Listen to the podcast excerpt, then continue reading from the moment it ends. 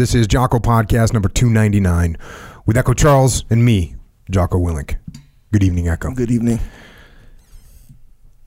So there is a video, and it's it's out there in the world on YouTube or whatever. You can find it, and it's it's a video of the Battle of Ramadi in 2006 in the summertime, and there's this big firefight going on. And you can tell it's pretty intense. There's machine gun fire, a bunch of people putting rounds downrange. People are yelling and barking out orders and passing information. And you can kind of put together that they're working to get a bomb dropped from air support on a vehicle that the insurgents had been utilizing and fighting from. And they they get the bomb run. And right as the right as the bomb is about to hit, there's a lull in the gunfire because guys are taking cover, you know, as that bomb is going to hit. And then so there's a lull in the fire and then the bomb hits. And there is a massive explosion and you hear like a couple hoots and then you hear this you hear this bellowing laughter from one person and you can tell the the laughter is sort of it's some surprise it's some excitement it's some level of relief and some it's also just some twisted dark military humor that's making this person bellow out with this laughter and I watch that video sometimes. And I listen to that video sometimes, not for the firefight or not for the bomb drop, but to hear that laugh. That laugh is coming from Seth Stone. And you don't see him on camera, but if you knew Seth, then that laugh is unmistakable. And that's what I like to hear. And that's reflective of life. Because Seth was he was tough and he was brave and he was smart and he was creative and he was a combat leader. But above all those characteristics, what I like to remember most about him now now that he's gone is his laugh. And humor is a blessing, and laughter is an antidote to pain and suffering and anguish. And sometimes it's the only relief for those things.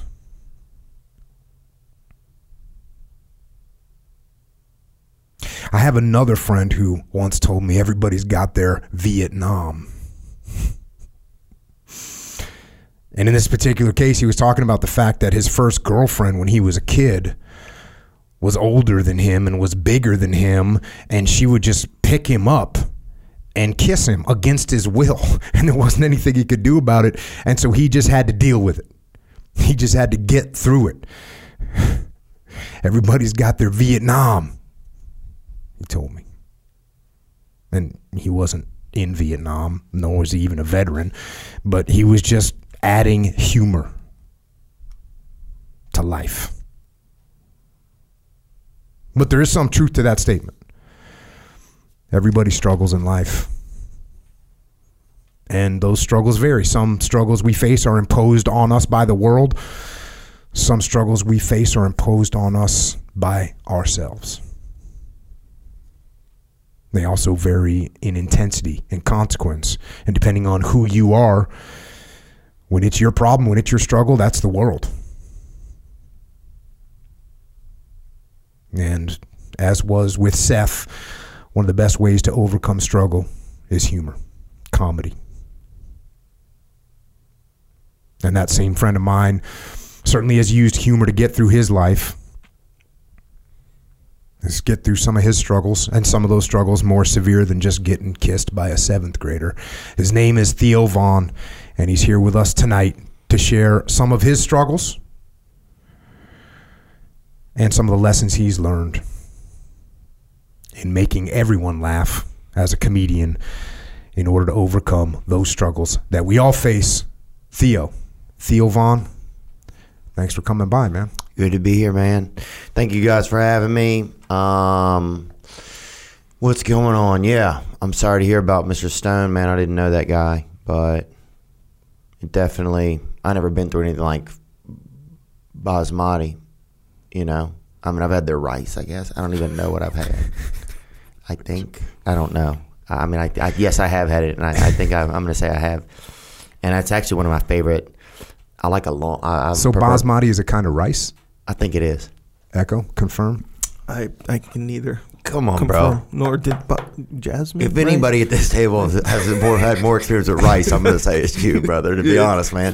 No Yeah. offense, dude, That- but that's an advanced rice. Yeah, okay, yeah, okay, yeah. yeah, yeah. yeah, sorry, but um, yeah, man, I never had anything like that. But yeah, I think, yeah, I don't know. I'm I'm just happy to be here, man. I I, I think yeah, everybody does have their own Vietnam, you know, in some ways. Sometimes they're small and sometimes they're big, you know. Sometimes they're on the inside of us and sometimes they're on the outside. Yeah, I was uh, one of my kids came home and this was I was still in the Navy at the time and I came home and there was like wars going on and there was something happening overseas and I was trying to contend with how we're going to get guys prepared for this combat situation and I came home one time and you know one of my kids complained about something and it was some kind of real struggle I forget what it was but I remember at first I was kind of like, "What are you kidding me? We're at war." I didn't say those words. I was able to keep myself in check. But what I realized was, whatever you're doing in life, that's that's that's the that's your world, right? And so when that world gets tough and you don't know anything else, man, that that struggle that is your Vietnam, Yeah, and that's where people end up. Whether it's you know some girl kissing on you when you're whatever, Susanna, dude. Well, the tough part was other people were walked like the bigger boy, like my brother and his friends. The bus would pick them up first, and so then it would come and get me, and so that's when she would pick me up, and. It was like my first girlfriend, so I was also like excited kind of to have her, but I was kind of embarrassed, honestly, to have her like in front of. I didn't want ever. I was just kind of. She was just tougher than me, you know. she played, I think, baseball, you know, and she could have played softball. Right, right. So- she just opted. Yeah, dude. I mean, she was doing that, you know. So yeah, dude, and they didn't even have that back then. So let's get let's get into uh, for the people. A lot of people don't know who you are. I guess that might listen to this podcast. I know you're really uh, famous as a comedian, right? Yeah, That's uh, the deal. Yeah, I've done well as a comedian, man, and so I'm grateful to have that. I'm I'm happy to be here today with you guys, man. You know, I really am. Thanks So, for having me. so you grew up. Where, where were you born? I was born in um, Louisiana. I was born in Louisiana, in uh, Covington, Louisiana. So, not a real. Po- I mean, it's a good place. We have the tallest statue of Ronald Reagan. That's cool. and um, he's never seen it, but we got it. so if there's ever like, What's the connection with I think Ronald it's made out Reagan? of copper too. So like homeless dudes are always trying to like get in there and chip his thumbs off and and you know uh, get the reimbursement. But um, why, why? Why Reagan? Is he connected to that town at all? they just somebody dug him. Somebody that had enough Mm. copper enjoyed him, and I think donated it to the city. to be honest. No, your dad was like an older gentleman when you were born. Oh yeah, yeah. My dad was seventy years old. My dad was born in 1910, and um, and he was from Nicaragua, and he was uh, so he was a senior citizen when I met him. You know, so And he was from Nicaragua. Yeah. Now I, I I saw that he was from Bluefield, Nicaragua. yeah, he's from Bluefield. I've never been there, but I heard a lot of. I've heard it's a tough place to be sometimes because of their politics, but I heard it's really nice. I heard that, and I don't know what, what's so. What's your dad's like background? Was he from there? Because I, I guess this place was kind of settled by European pirates. Oh, Have you heard this? Yeah, I don't know what my dad was doing as younger. I never even seen younger pictures of him, so I don't know. No eye patches. on Yeah, I of those never seen. Yeah, I never seen him. You know, hanging out with a parrot. I've never seen any of his, you know, past work. When I knew him, it this, you know, it was just a lot of stories, and there was more like the stories by the time I met him. Mm-hmm. And stories, you know, they they get barnacles on them over time. They gain traction. They get tread. They get they take different avenues. And so by the time I knew him, it was more. I was kind of left with the, you know, just the stories, you know, the refined stories, you know. Um, What, what he? How do you end up in America? I don't know, man. I really don't Just know. random. And those are things I wish that I'd have been able to know better. And I think those are things where sometimes, like for me anyway, where I feel disconnection sometimes is not having had that, you know, this, some of those types of conversations when I was old enough to kind of care.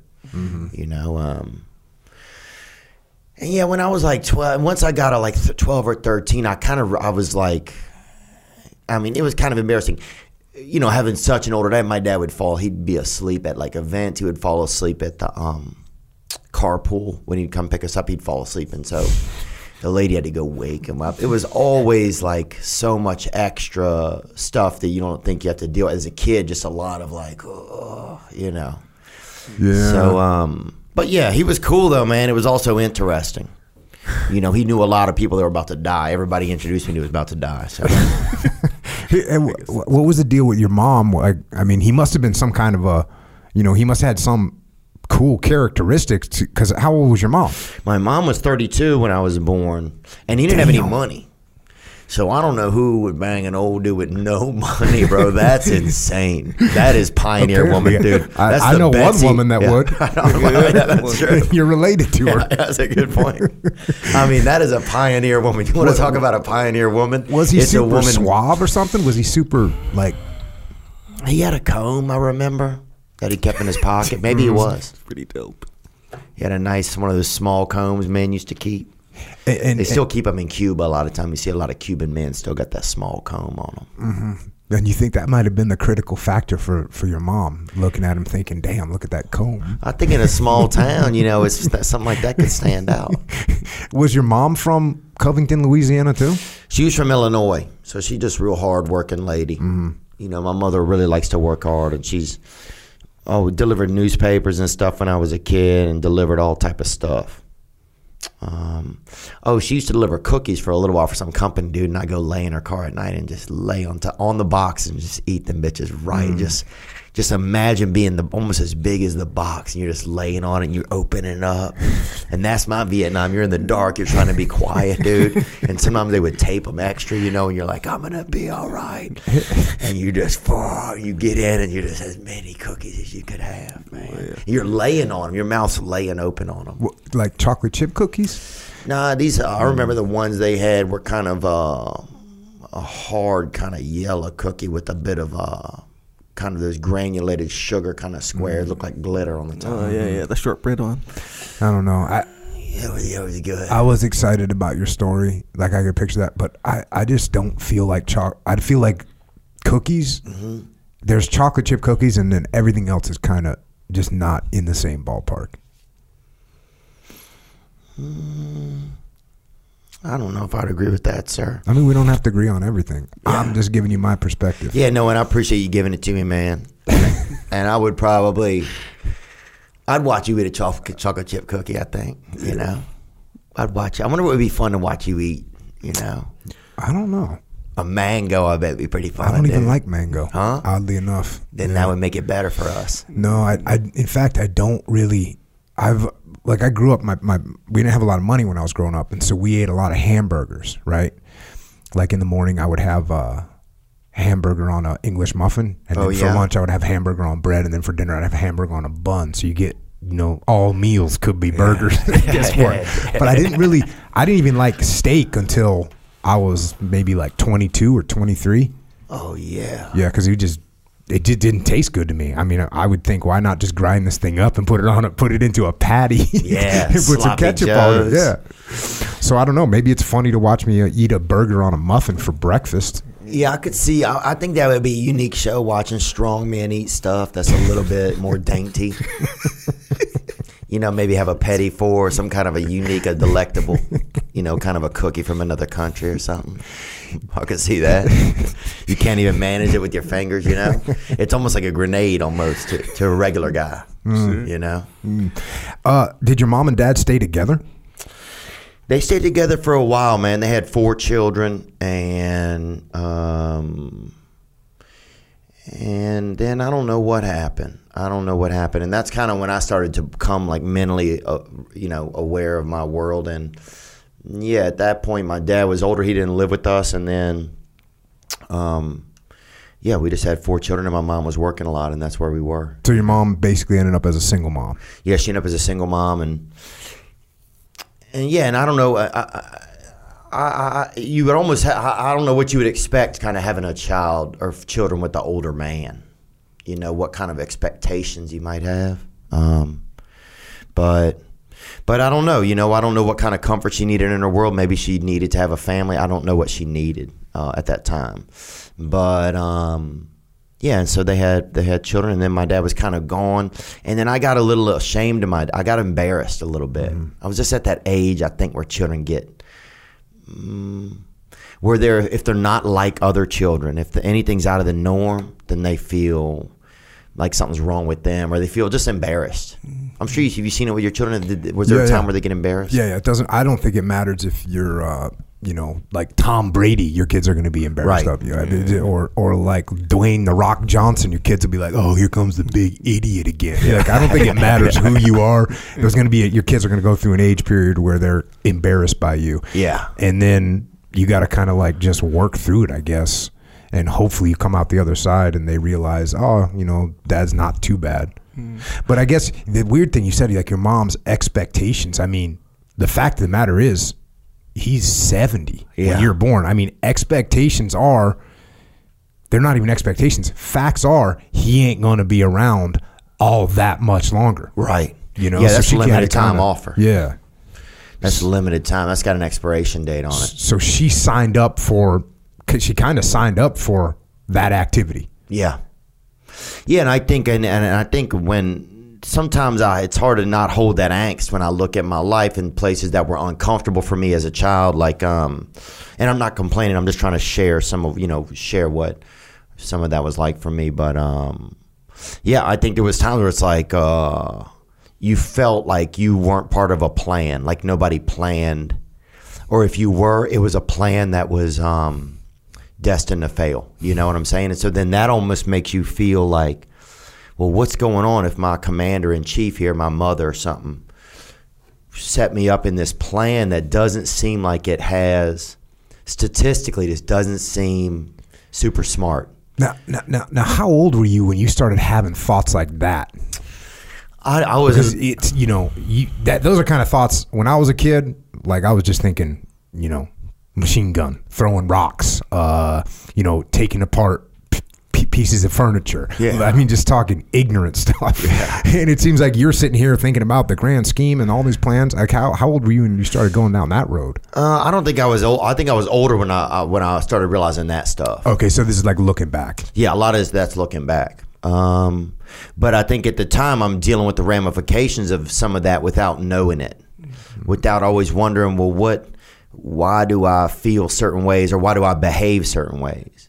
So like a subconscious that's probably just it probably just a subconscious feeling of man this doesn't seem like this is gonna go. even as a little kid you're like man we're eating ramen again Right. who came up with this plan right That's- Yeah, or there's just no plan. Like mom's working, there's no dad's so old, so you start to get concerned for your dad's health. Then you have this weird, uncomfortable thing where you're supposed to be kind of a child and be free to f- just not have any worries, but you have these weird extra worries of like, you know, your dad is getting older, you know, and so I remember being like eight years old and walking to church or to, with my dad. We had a church a few blocks away, and he would ask me what the where he could walk and stuff because of the sidewalks in Louisiana. The the roots come up mm. through them, just like kneecaps, just like you know, you got a thousand long legged men buried right there under the sidewalk, you know, mm-hmm. and some of them's you know, you know they just it's just real femery along those. You know, the sidewalks will do a damn. They'll be in a damn trapezoid or something. Half of it, dude. If you take the sidewalk, honestly, it can take you more time to get where you're going. You know what I'm saying? The street is much. The sidewalk's like the Oregon Trail, bro. There's natives under part of it. I mean, it gets real dicey. So I remember walking with my dad, and he's like, "Can I walk here?" and stuff like that. So then you're. I remember getting in this weird space of like. um just hyper concern and uh, awareness. That's what I think it was awareness. So then I had a lot of awareness. So, so did that lead to uh, you said behaviors what kind of behaviors do you think that this situation Were you were you acting getting in trouble in school? Were you you know turning into the delinquent kid? Were you trying to work real hard to make sure you always had money? I mean, what what how did you react to this situation? Well, I think looking back on it, and it's interesting because in my life right now, I've been doing a lot of work on this kind of stuff specifically, like trying to just just get enough comfort in the sediment or those sedimentary layers, those real like just those deep layers. It's hard for me to plant roots. I notice in my adult life, and I think it's because something the soil's just it's just not enough room in that soil from when I was a when I was younger. Um, and I wouldn't care if I was able to plant things in my life that would, would be able to grow effectively, but I've had trouble doing that, like relationships, commitment to things, wanting to start like a family or have a relationship, but struggle with it. So, and sorry, this isn't very funny, dude. I feel bad, guys. You know, the one day, I mean, everybody on y'all show, somebody's dying or you know if somebody got naded out, bro, and then I'm supposed to come in and add some relief, and I'm sitting here. I don't think there's there's no one really that tunes into my podcast that's expecting or anticipating or is going to be let down if they're not, you know, we're, if there's Right. not levity in the situation. It's okay. You don't have to be funny here. You can just talk about just mayhem and, and death. As far as I'm concerned, and we'll still be good Yeah. to go. Okay. Okay, good. Yeah, I think so. Um, one of the things that I would know that I noticed now looking back is that I didn't. Whenever I realized that that was my life situation, that my dad was real older and that my mom was working all the time, um, I didn't believe that the world was a comfortable place for me. So as a real young kid, I just there was enough elements in the atmosphere where I just made that choice as a my spirit made the choice. Whatever it is, something inside of me. It wasn't a choice I made like I would make a choice now. It's like I don't trust the world to be a safe place for me. Uh, so whatever brought me into this world, whatever the elements are, these are not trustworthy elements. Um, and not that I would treat them untrustworthy, not that I'd be mean to them, but just in my spirit knows that you have to take care of yourself. So then you start to try and manage everything yourself. Um, so I was always really concerned with uh, the only thing I had left then. Like people would look at me, you know, the bus dropped me off like in the poor neighborhood, and my dad was so old, and my mom was always gone working. She wasn't like a mom some of the other kids had. So, um, so the only thing I could control was me, how you saw me. That was it. The only piece of my image I had was what you saw of me. So I would like bike to school so I didn't have to get off the poor bus. I would like um, befriend certain kids so you thought I was in a certain group. Uh, I just I was hyper concerned with kind of image management because it's all I had left. You know, I wouldn't. I try not to be seen around my family. I kind of because I just didn't want. I don't know. I was just hyper concerned with the only thing that I had that I still had control over was my own image, really. And this is Does that make any sense Yeah, it makes sense, but it's like it, this is something that you're realizing reflectively looking back. Like at the time, you were like, you weren't consciously saying, "Oh, I, I'm I'm embarrassed, so I'm going to do this." You were just like, "Man, I, I don't really want to get on that bus or get off that bus, so I'm just going to bike to school." That seems like a smart thing to do. Right, I think, but I start to I had, I had so much awareness. I think I was just so aware always, and so then, um, you know, I just I think I was making choices that I didn't want people to see me a certain way. How am I going to be? So then I got stuck in this. How can I manage what people think of me? You so know? was the was the was the image that you wanted to project? Because you could see there's plenty of people that they're in those kind of rough situations, and they're you know some people go all right i'm going to get straight a's and i'm going to go to a good college i'm going to do all this other stuff or some people are well i'm going to become uh you know i'm going to become a, the toughest delinquent that there can be and uh, people are going to be scared of me. So you know you get someone going towards like the gang life or whatever. What was it that you were kind of moving towards? Were you an athlete? Were you playing sports Yeah, we played some decent sports in our neighborhood, dude, and it was real dicey, bro. We had a lot of people, man. We had one dude who would sneak. Man, we'd play football, and he'd bring matches with him and burn you while he was doing defense, bro. And that's crazy when you're thinking, okay, who's guarding me? You know, Thomas, this kid Thomas, dude, and he's just matching you down when you're, you know, if you're not making cuts real hard. So, so just some shit like that, man. We played in this one field that had a big hole right in the middle of it, dude, or not to the middle, but off off to the side. We had this church football field, man. And uh, damn, people would go missing in that bitch, son. You know, I mean, there's a couple. They had a family of eleven that I swear to God, after a long game, was a family of ten. Dog, they lost somebody in there, little Jennifer or somebody. But I remember they would, dude. I remember they would make girls. They would put them on the football field playing football, just in the neighborhood. Spray paint a number on this one kid's back. just all kind of shit, man. Fun stuff though. Looking back, What, Um, what about organized sports in high school? Did you play basketball? I got into that when I was 11. I got into that when I was 11. So yeah, I think uh, one thing we just were around our neighborhood a lot. We get we get home from school and we would just be up to our own devices, you know. Um, but one thing I started to notice was like uh, I didn't. I had a real untrustworthy relationship with the world. So I was always worried about. I think what people were thinking of me, and I felt like people didn't like me. I felt like I think because sometimes um, I don't know if I was just such an uncomfortable kid. Sometimes that I needed laughter, so I always felt like if you were laughing, you couldn't dislike me and laugh at the same moment.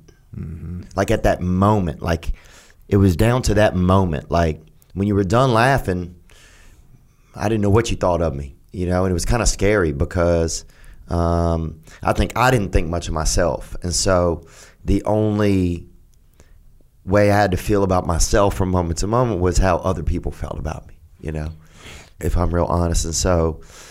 Um, so I think that's why I needed laughter because it was like, oh man, if I can get, it was the only thing I trusted is that there's no way somebody could be laughing and I could see them laughing and having joy and and hate me at the same time. You know, it was just so that was like that was the only equation that made that to me was undeniable.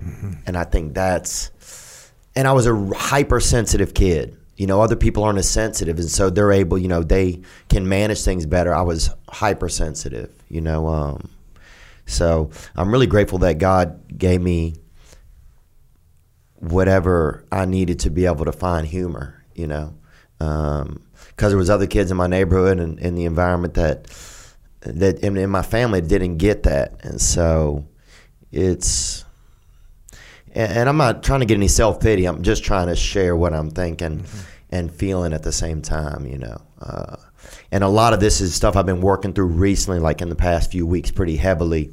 And so a lot of it's real fresh on my brain as well, you know.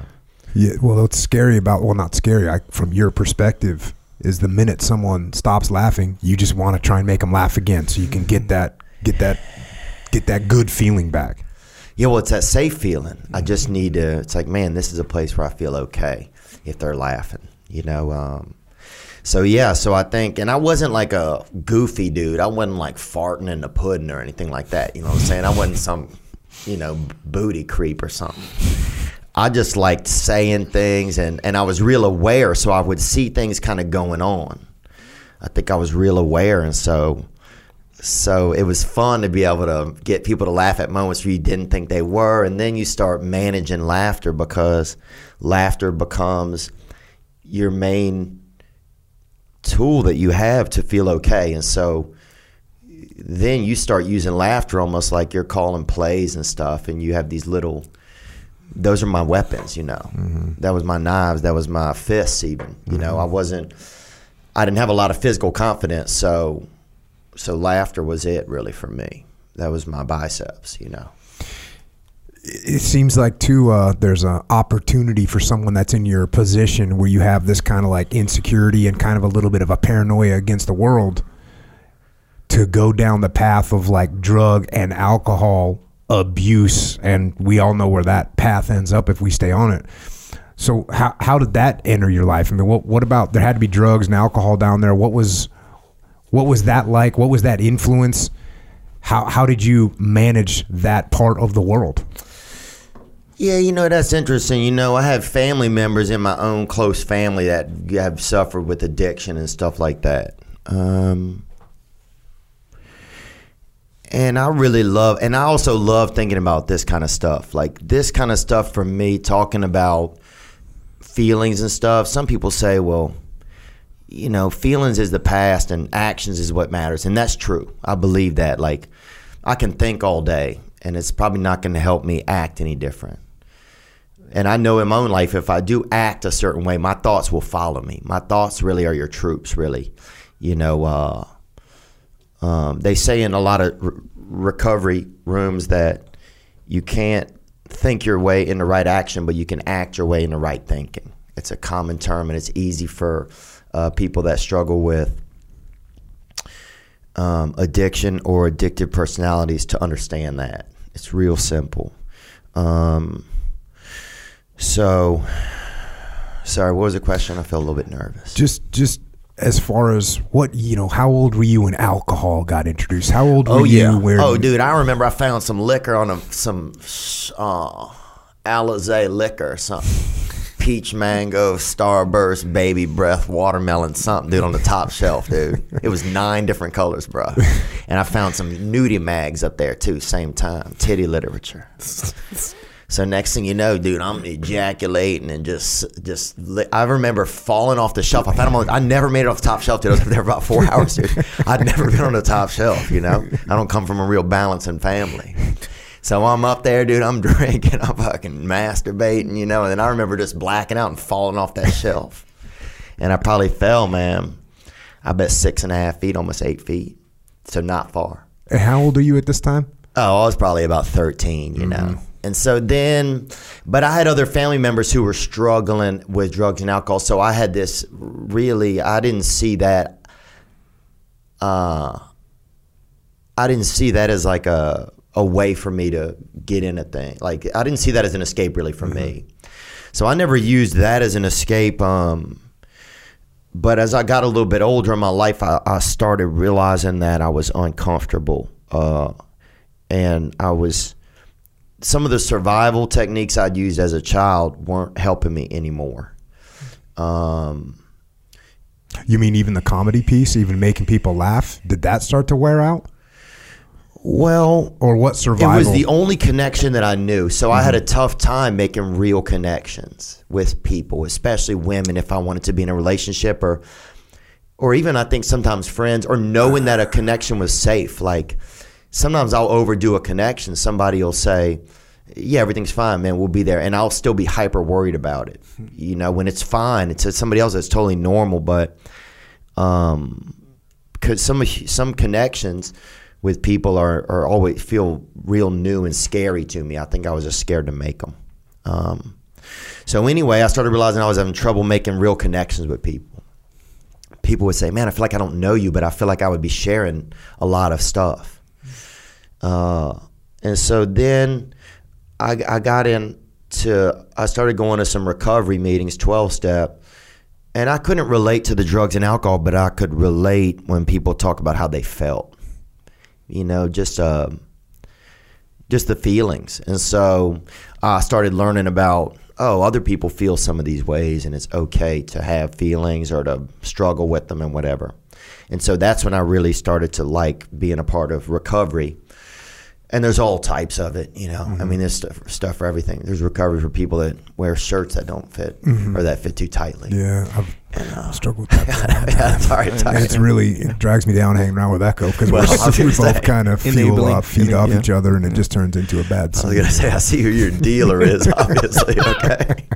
You guys meeting up behind a freaking AutoZone to fucking pick up a couple extra smalls, dude. The sad part is there is a small boy out there somewhere right now. you don't have a shirt. you don't bro. have a shirt on, dude. have we talked about that before, Jocko? Did we talk about that? Talk about what? Some boy with a small shirt. Uh, I, don't, I don't know if we've talked about that. So yeah, so I think that's where I found twelve step was interesting, and then That was I pretty. That was later in life, right? yeah, that was later in life. So for a long time, I think I just I chose comedy because it doing stand up comedy. It's like a lifestyle of disconnection. You're in town for four or five days, and then you go. So if you have a relationship starting, you're like, oh.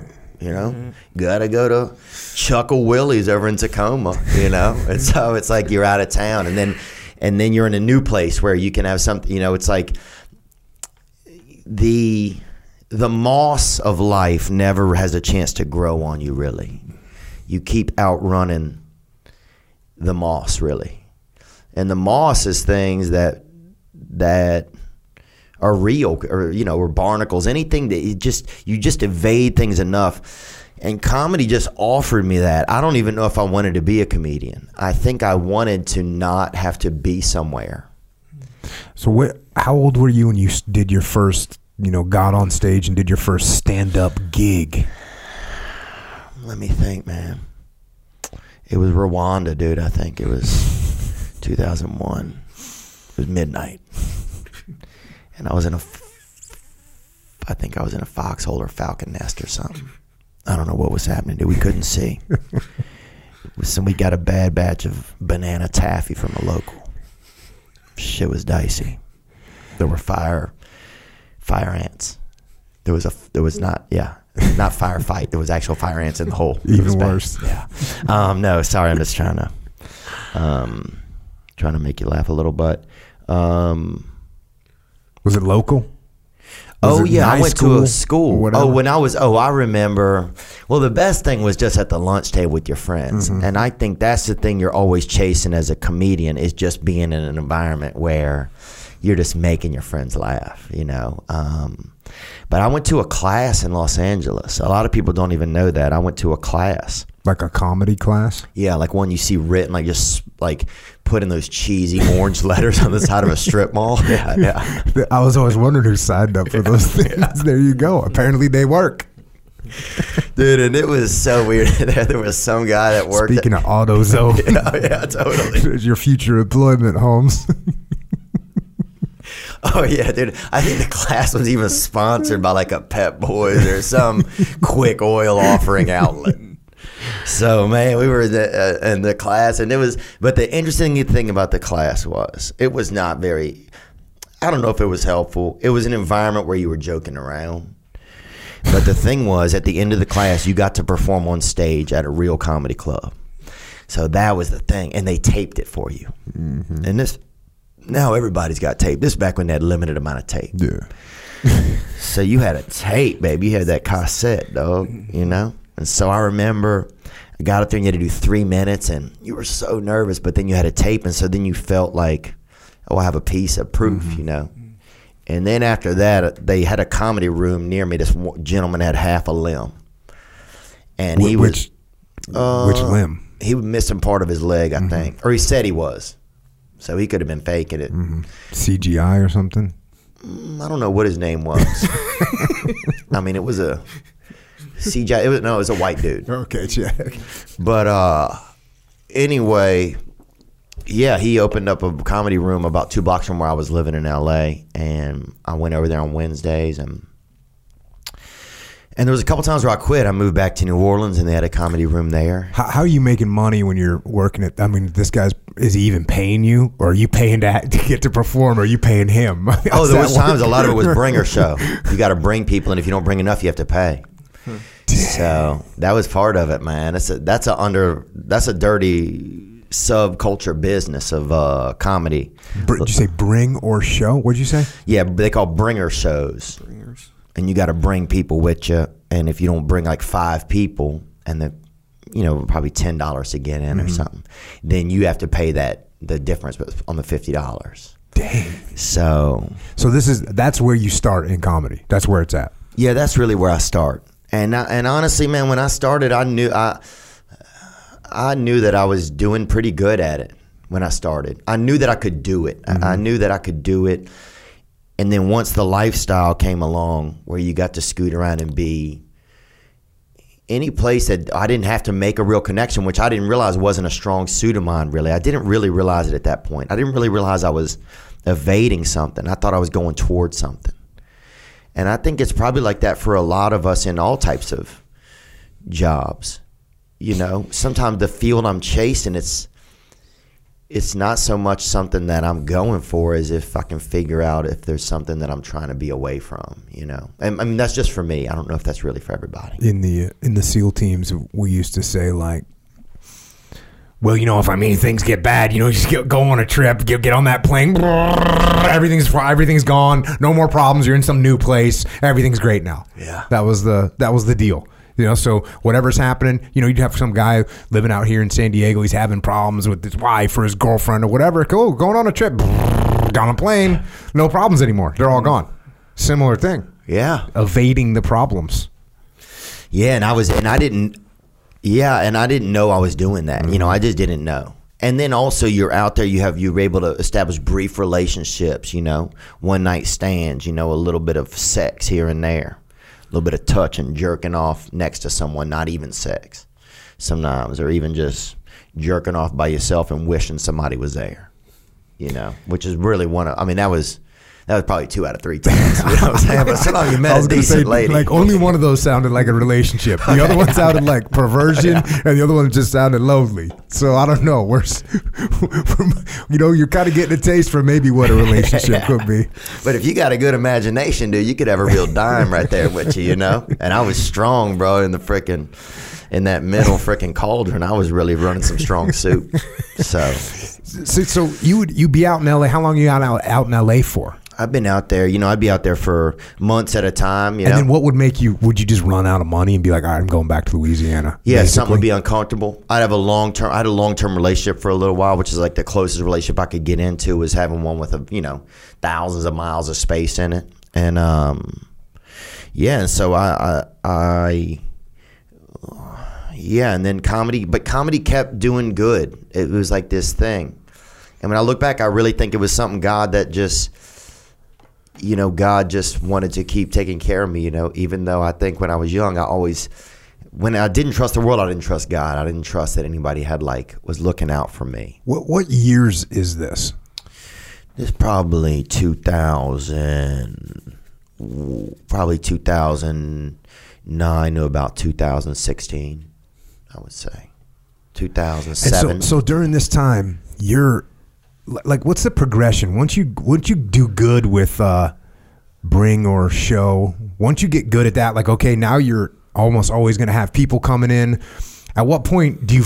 At what point are you you thinking to yourself, all right, I can I can live, I can make, I can pay my rent, I can get food from comedy. Right. Well, I got I got a credit card. That's at what point? Okay. When I got that credit card, boy, that mm-hmm. Delta Reserve, they hit me up in the mail, bro. You know, and I looked at some of the planes online. I said, these people are doing well. I'm opening an account with them. so I went probably about thirty something thousand dollars in debt over probably about four years, which was a lot of debt when you never have had, you know, three thousand dollars in a bank account. So for all those years, are you paycheck to paycheck? Yeah. Just paycheck to paycheck. Maybe you have eight hundred bucks in your bank account. Maybe you got a thousand. Maybe you did a good show and you maybe got fourteen hundred. But then you got to buy a new freaking whatever. Uh, uh, Yeah. The next flight usually was the big Oh, okay. expense. Was that next flight? so this is a struggle. it's a struggle and it start it is a struggle honestly and i look i know it's it's a it's my own struggle it's the Mm-hmm. struggle in that sense i'm not other people have way bigger struggles but it's uh but that's the struggle part of that job At a minimum, it's a financial struggle. Yes. And you are you looking at it thinking, well, I'll, I'll be doing this for the rest of my life. Like for the rest of my life, I'm going to be sitting here, you know, going from town to town, making four hundred and eighty dollars one night. Is that how much you make when you're one of these level comedians? no i think at that point if you do a feature weekend somewhere you can get paid $600 for about five shows but you have to buy your flight so that takes 300 and if you eat on 80 This is you're similar. looking at Do you know, do you know anything about mixed martial arts uh, besides UFC? Like when you're a young, these fighters, like I've trained a ton of fighters. That's what they're doing. Yeah. They're they're going to fight in Nebraska. They're gonna get paid two hundred dollars to fight, two hundred dollars if they win, and the flight out there costs freaking eight hundred Yeah. bucks, and they got to pay medical for their checkup. it's a freaking disaster. yeah they're So carrying this is their the same thing, right? It really is, man. I think it really is, dude. At the end, those guys are carrying. They have two of their teeth taped into their belly buttons. They don't oh, forget yeah, them. yeah. it's dicey. Uh, yeah, it's just that circuit. It's that circuit. It's the circuit of that thing, and it's um, the benefits are the things that keep that are kind of nice, and especially if you don't know. If other people are settling down, getting married, your friends, getting real j- jobs that seem more real Mm-hmm. on paper, and those things are. I didn't want to be like everybody else. That's the thing I always remember in my head. I just didn't want to be like a lot of people. I wanted to manage my image. The only thing I had was everything else in my life since my birth felt like it was like a sentence. Like this is who you are. You are somebody who, you know, you're not going to be in a home where you were really loved. You're not, you know, things like that. I'm not complaining. I'm just sharing what I felt like. And it, some of this might not even be real. That's the crazy part of some of this stuff. It could be in your head.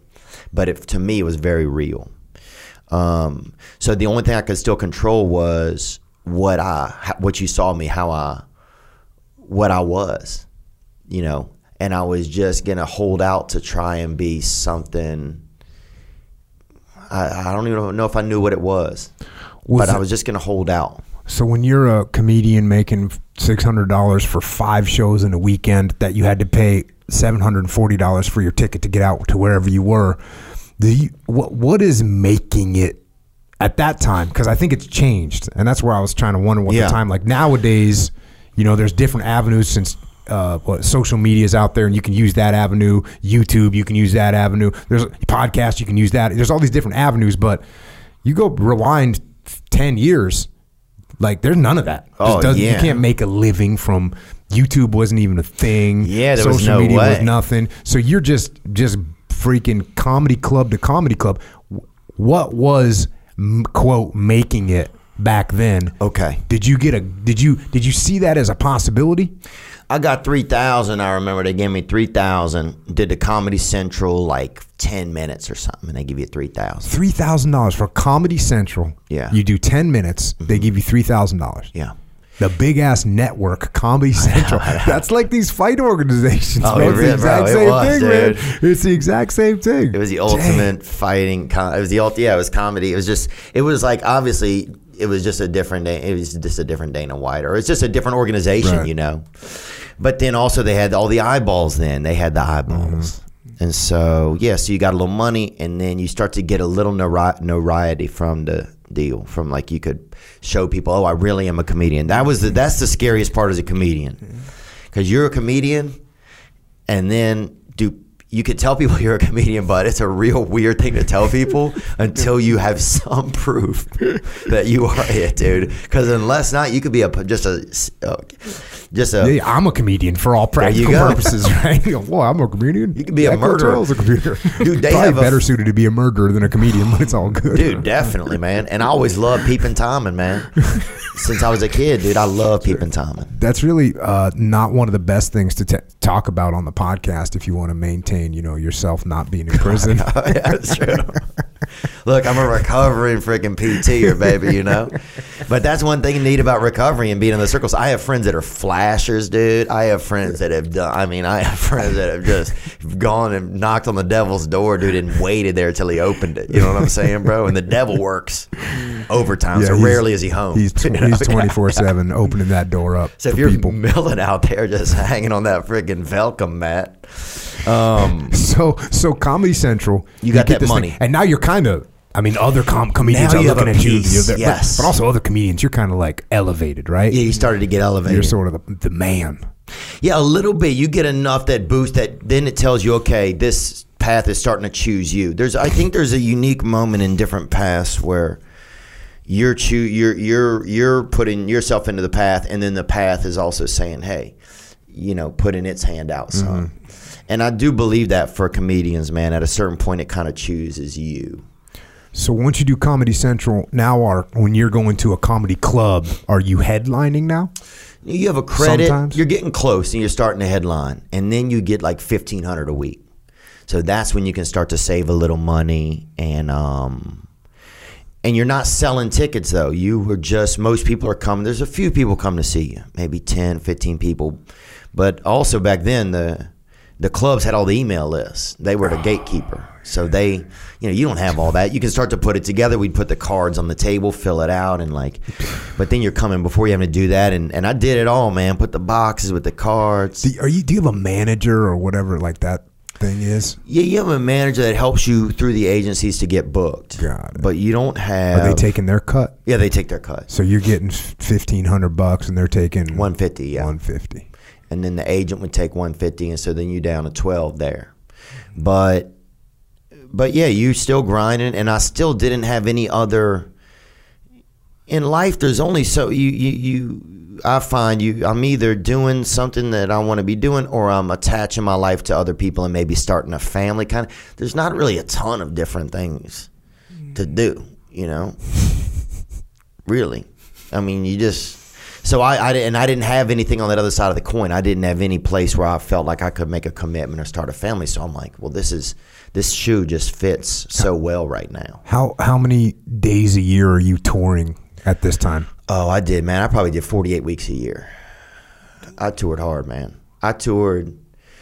I toured hard, man. I really did. And sometimes, and here's the crazy thing. This is one thing I notice about a brain of somebody that has has maybe issues with alcoholism stuff like that. My brain forgets that.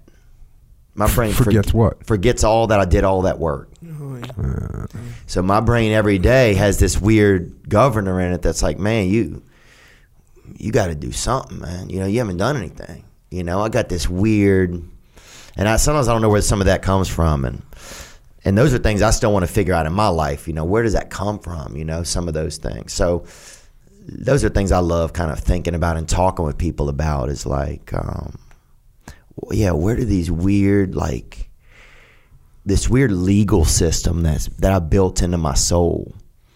Where does that where does that all come from? And and it's interesting. You can figure some of the times you can figure some of that out by talking with other people about uh, that sort of thing. Anyway, What do you feel like the prosecution and the defense are are arguing over with the legal system that's in your head? The prosecution is always just a never. There was never like a, a base foundation that I'm okay. So when I don't have that, then anything else has a really good chance of infiltrating and getting really into me because there never was this.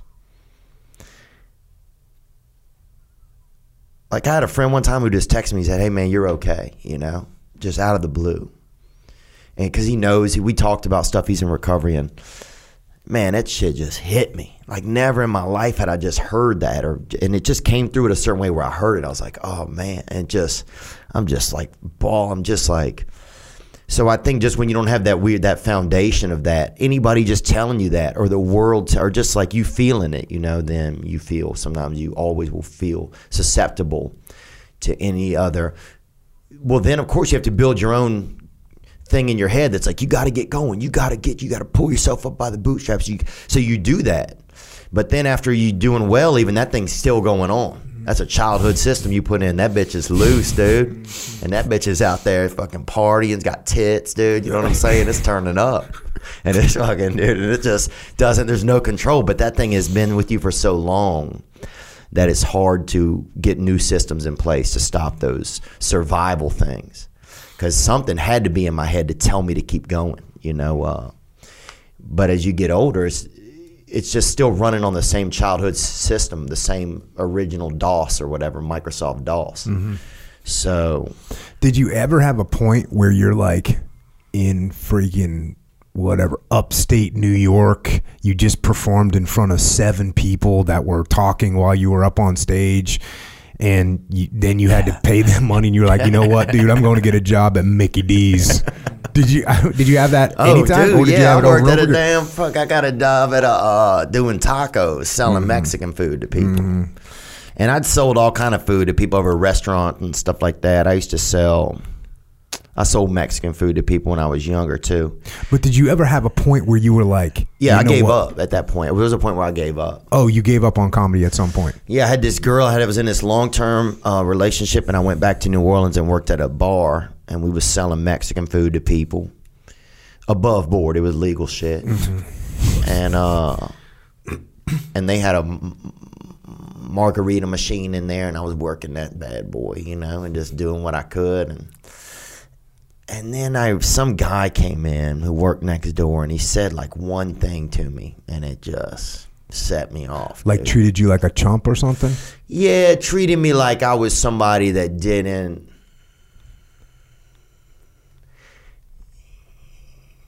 It was like some rich dude, some rich, you know, second-hand generation rich or third-hand generation rich, you know. Somebody, look, I'll say this: somebody in their family probably had some cotton on them. Okay. And we, I was more of a polyester bad boy, you know what I'm saying? I was one of those fucking, you know what I'm saying? Those synthetic fabrics, dog, okay? Racism free, daddy, okay? So this dude, he said something, yeah, and it just, and, oh, and his family partially owned the place. It was a business ah. next door. They sold wine. Like Gary Vee or whatever that guy's name is, Jerry V, telling people to fucking sell their home and sleep in their yard. You know what I'm saying? And that dude was raised on a damn wine wine farm or something, dude. He's at there fucking, you know what I'm saying, dude, hiding grapes in his ass at night, freezing grapes and fucking hiding them in his ass. And he's telling people how to struggle, dude. That guy out of his mind. He's like, oh damn, dude. Oh, you still have silverware in your house? Fucking sell it. And then he shows up and he'll like hug the dude. The guy can't even. He has no way to get food in his mouth. You know, the guy's fucking just knuckling through some chowder, knuckling through some bouillabaisse, and he's like, "No worries, man. You made seventy six dollars last night." And he hugs him. You know what I'm saying? It's like, what the fuck? And then he drives off, and the family's just standing there in a park. Another winner. That guy's out of his fucking mind, dude.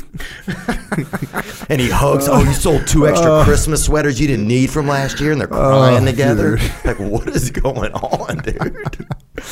Um, Oh man, but anyway, I don't. And look, man, I gotta give some love to my boy Gary Vee. Oh, I'm sorry. The videos. I'm not saying the guy's not a smart guy. The videos, though, and the guy grew up well off.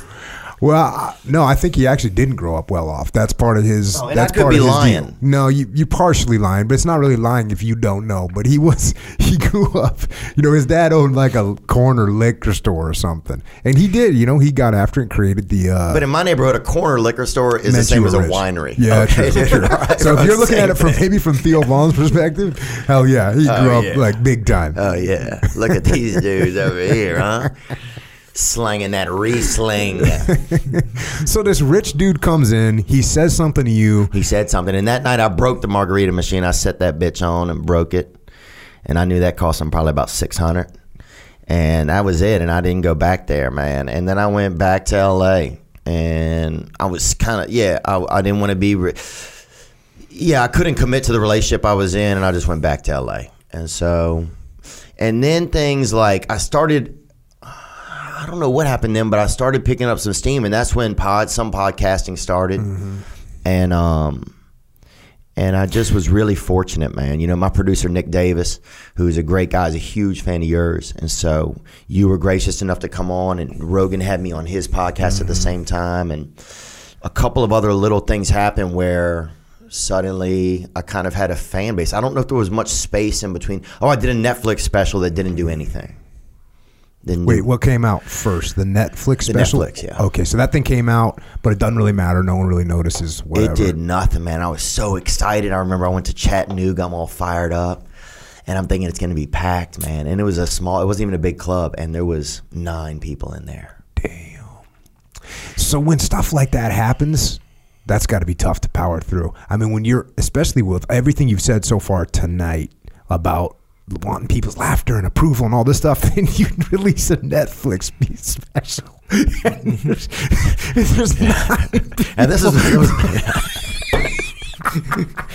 Echo, what do you think, man, bro? I'll say this for somebody named Echo, you don't even repeat much, dog. Oh, damn, bro. Taking it all in, bro. Yeah. Oh, dude, I hate. I'm, I'm glad we can laugh.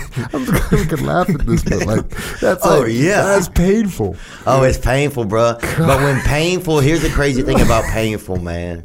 When most of what you know in your life feels like painful, then I think shit like that just kind of fucking fits on the ship. So how are you? How are you? So for other people, right? Because other people are having their Chattanooga experience where nine people show up. They're having, you know, whatever happened in their life. What did you do? Because here's another thing. When you, you know, we're talking about Gary Vee, and I, people will assess this about me too, because it's like hard work, hard work, hard work. And I just had this conversation with someone the other day. They're like, you know, yeah, my, at my company, hard work doesn't necessarily mean you get promoted. I'm like, that's true everywhere.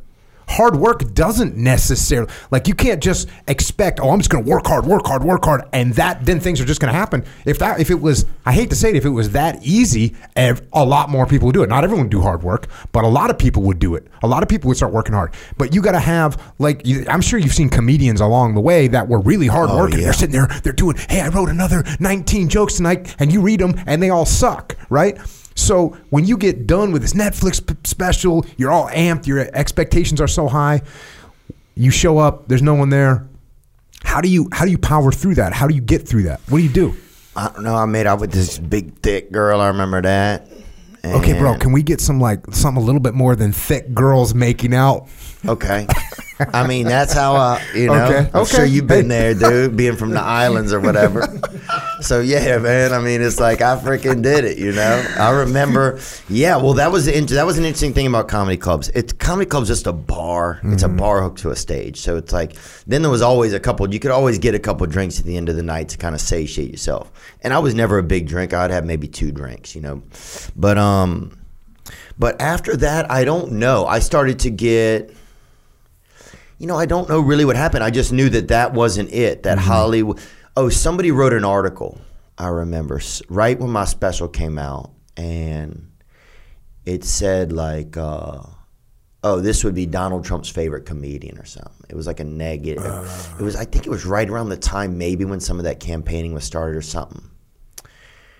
And it was and a lot of my stuff is sarcastic, like a character. Also, it's me, but it's also mm-hmm. this. It's a A caricature of like Yeah. where you're from. right, Right, right. It's a mix, really, right. and that made me really not trust any of like Hollywood tabloids, any of that kind of shit. So, and it just was so debilitating. You work so hard, and then somebody just does something just completely errant and aimless, you know. Um, When you watched your own Netflix special, were you like, oh yeah, or were you kind of like, damn, or were you neutral? I felt okay about it. I felt like I went too fast during the material. I felt like I was probably a little nervous and went too fast. Uh, so I never really looked back on it super fondly. But but then at that point things started to evolve and some podcasts and started going. from my perspective, so I didn't know who I, I didn't, and this is it's funny because as I was like reading about your background and trying to figure out, because I thought you just like everybody thinks, I thought, oh, he just made it famous overnight or whatever. That's kind of, and I didn't. As I researched, I was like, oh, this dude's been doing comedy for like whatever two decades or a long time. Yeah, about long 17 time. years. And uh, there was a video. It was Free Connor. That little video that you made. You know what I'm talking about? Free Oh Connor. yeah, dude, with that bus. Yeah, yeah. That Greyhound, dude, yeah.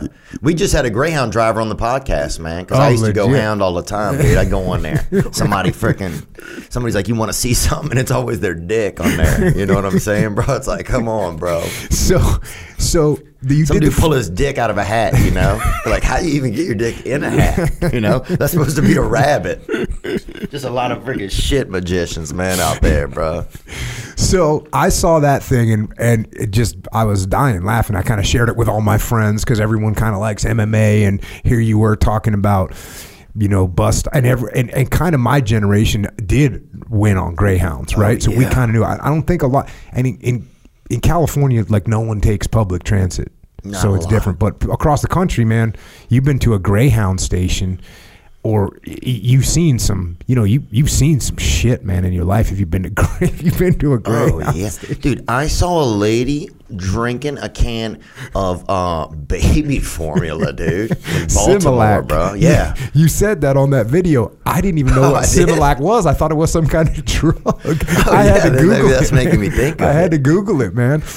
So, so you did that. Uh, you go on Rogan for the first time, and this is what I wanted to say: is that when I, I think you had like a, or you have, and still have like a, like a, a vulnerability and honesty about yourself that I think is really different. And I think that that is what make people ma- makes people made me the first time I heard you I was like oh yeah he's not he's exposing himself you know not in, not in the way that your friends do whatever the flashes Oh, yeah. are that you're hanging out with but mm. exposing yourself Not exposing- hanging. We're on a we're on a text like a, a you know support chat. But yes, so I think that was a, a huge thing that uh, I think pe- a lot of people connected as soon as they kind of heard you and heard you talking to Joe and and freaking Joe. I mean, obviously his his podcast is so massive and and he's such a good guy and you know was telling everyone, oh yeah, this guy's hilarious. I mean, I remember he told I think he told me. Yeah, he did. He was like, "Oh, that guy's freaking hilarious." He- you know, I was like, "Hey, dude, have you seen this Similac thing or whatever? whatever that's brought it up." He was like, "Oh, that guy's hilarious." So, so then you, when did you start your podcast? I started. I did a podcast with a friend for about probably two years. That was about more like interviewing people that was in Hollywood. My friend worked at TMZ, and we tried a podcast together, and it was fun. But I didn't get to be myself. I had to like it was more interviewing, you know, and I didn't really like that as much. And so then once one day I walked out of Rogan's and I said, I need to do something more like that. I didn't know that that's. I don't think I knew until I was there and hands on in the environment that that's the way you could do it. Even by listening, I didn't get the concept 100%. Um, and then I walked out of it and said, I need to do something more like that. And so I just started then, I started one in my kitchen and just started kind of talking about stuff and things that I was thinking about. And, uh, and yeah, and it's been, yeah, it's been a it's been a place sometimes where I share maybe more than I should sometimes, and I don't realize it. Um, it's been a lot of different things, man. Um, sometimes it's been a blessing because it's the it's like the thing that keeps me going each week. It's like a guaranteed thing. You know, the longest relationship I've had in my life sometimes is with my podcast in a lot of ways. It's the one thing that I'll show up for every week, even um, even on times I notice like where I don't feel good, like the past maybe two years I haven't felt really good. Something's I think physically kind of I don't know what it is. I'm doing like a lot of blood work and doing all these different therapies and like trying to kind of figure out why I don't feel as good as I used to. I physically don't feel good. Mm-hmm. So the hardest thing sometimes is when you don't feel good to go in a into an environment and put yourself out. It's like you almost want to hide from people you don't feel good. You want to wait till you feel okay to get out there and like you know. Uh, so that's been one of the most challenging things is on weeks where I don't really feel that great to put myself out, put myself right there. It's like you just sometimes you're like, man, I don't want to see people to see me not at my best, especially when the only thing I've always had is my own image. How you see me, it's like it's it makes it real dicey sometimes. But at the same time, man, I've learned a lot about people through podcasting. You know, I'm just enamored sometimes of the people that come out and the sweet, the, the really nice stories that they share. You know, uh, um, and then people will share stuff with me that means something to them sometimes. Like some guy came up to me this morning at the cafe and said, "Hey, man, I got five years sober," you know, and uh, and you're just so excited when you see how somebody's life gets different or better and not that I have anything to do with that. I don't feel like I do, but just that he wants to share that with me and that he feels okay sharing it, you know. Um, things like that, man. It's uh, that's one thing I've learned I think through podcasts and is really a power in conne- of even though it's not real human connection, it's not the hand to hand combat of of human connection because we're through microphones and stuff. It's been surprising to me how many people connect, you know, and how many people feel, and how much feelings you can get through stuff. It's it's pretty remarkable sometimes. So anyway, I don't really know what I'm talking about, but Yeah, it, it's interesting because you were made it. You know, you were joking around earlier about how you know you're sorry not being funny right now on this podcast. You're supposed, and that's what's interesting about that is you you have some pretty serious stuff that you do on your podcast. You have some, you know, you kind of sometimes you open up about stuff and how you're feeling, and it, maybe it's not feeling that good. And and again, I think that people tune into that because look, man, if I guess I guess I guess you could try and like fake being funny or fake being in a good mood, but I, I don't think you can really fake it hundred percent where people Yeah. really believe it. And I think it's better that you just be who you are and and you know if you've got something if you're not if you feel like freaking depressed or whatever, then you're like, hey, this is what I feel like right now. And it makes people comfortable that there's someone like you who's usually funny and seems to have a pretty good life. And all of a sudden they're like, hey, man, this is freaking hard right now for whatever reason, whatever that reason right, might be. And, you know, I, I think when people just knowing that someone else is kind of like there with them, it's, it's reassuring. Yeah.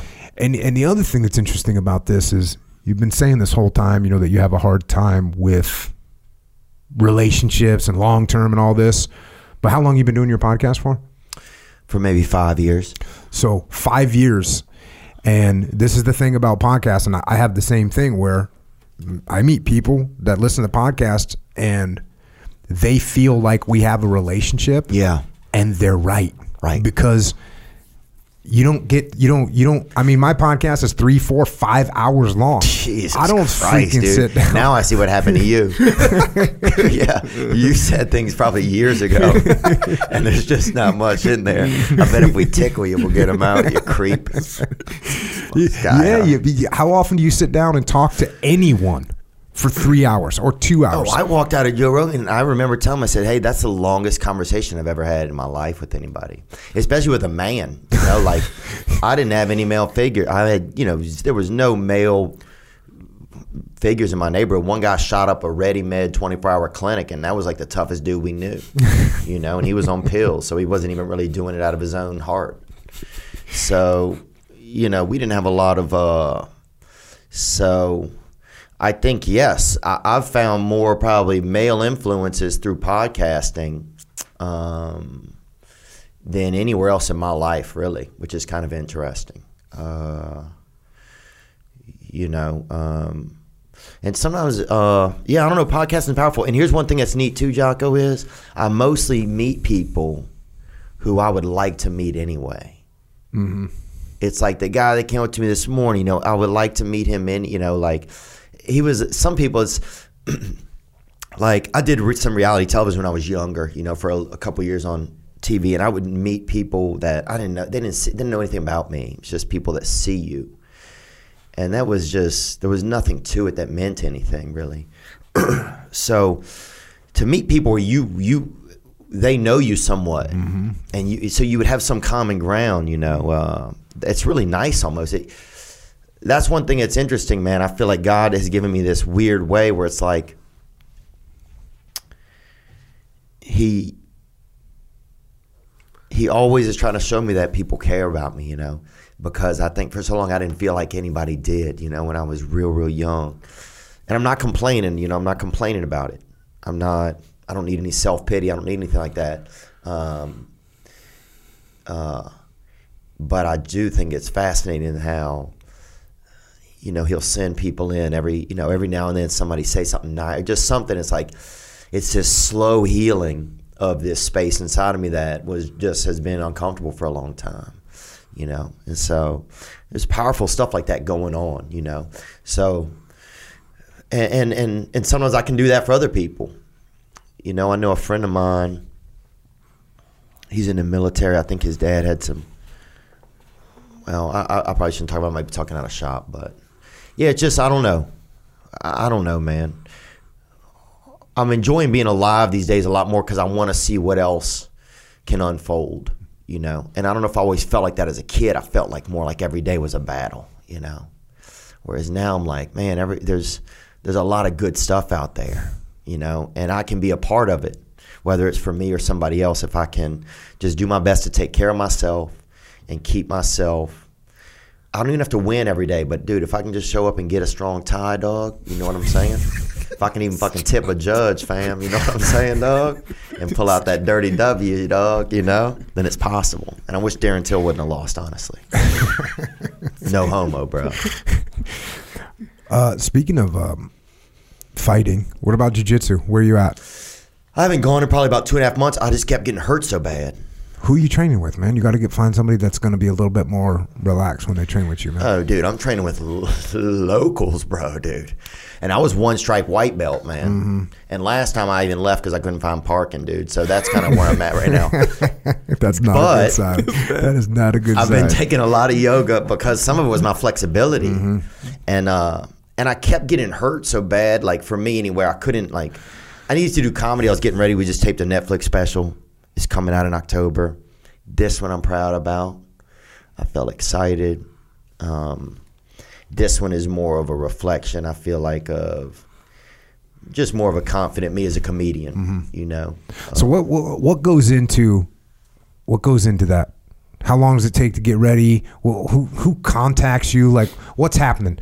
If I if if Echo Charles was going to do a Netflix special, what would it look like? How long would it take? What would Probably he do be? Caribbean, I would bet. You know, no offense, dude. You could be from New York, but yeah, I would probably do yeah something maybe tropical. You know, maybe some ocean sounds in the back. You know, maybe get that Vietnamese guy to go by drinking that cranberry on a skateboard. You know, I would get it kind of you know maybe slightly urban. You know, maybe somebody playing you know maybe a dog up near a chain link fence in the back. And then if you can't tell jokes, I would sing, dude. I think people would enjoy that, dude.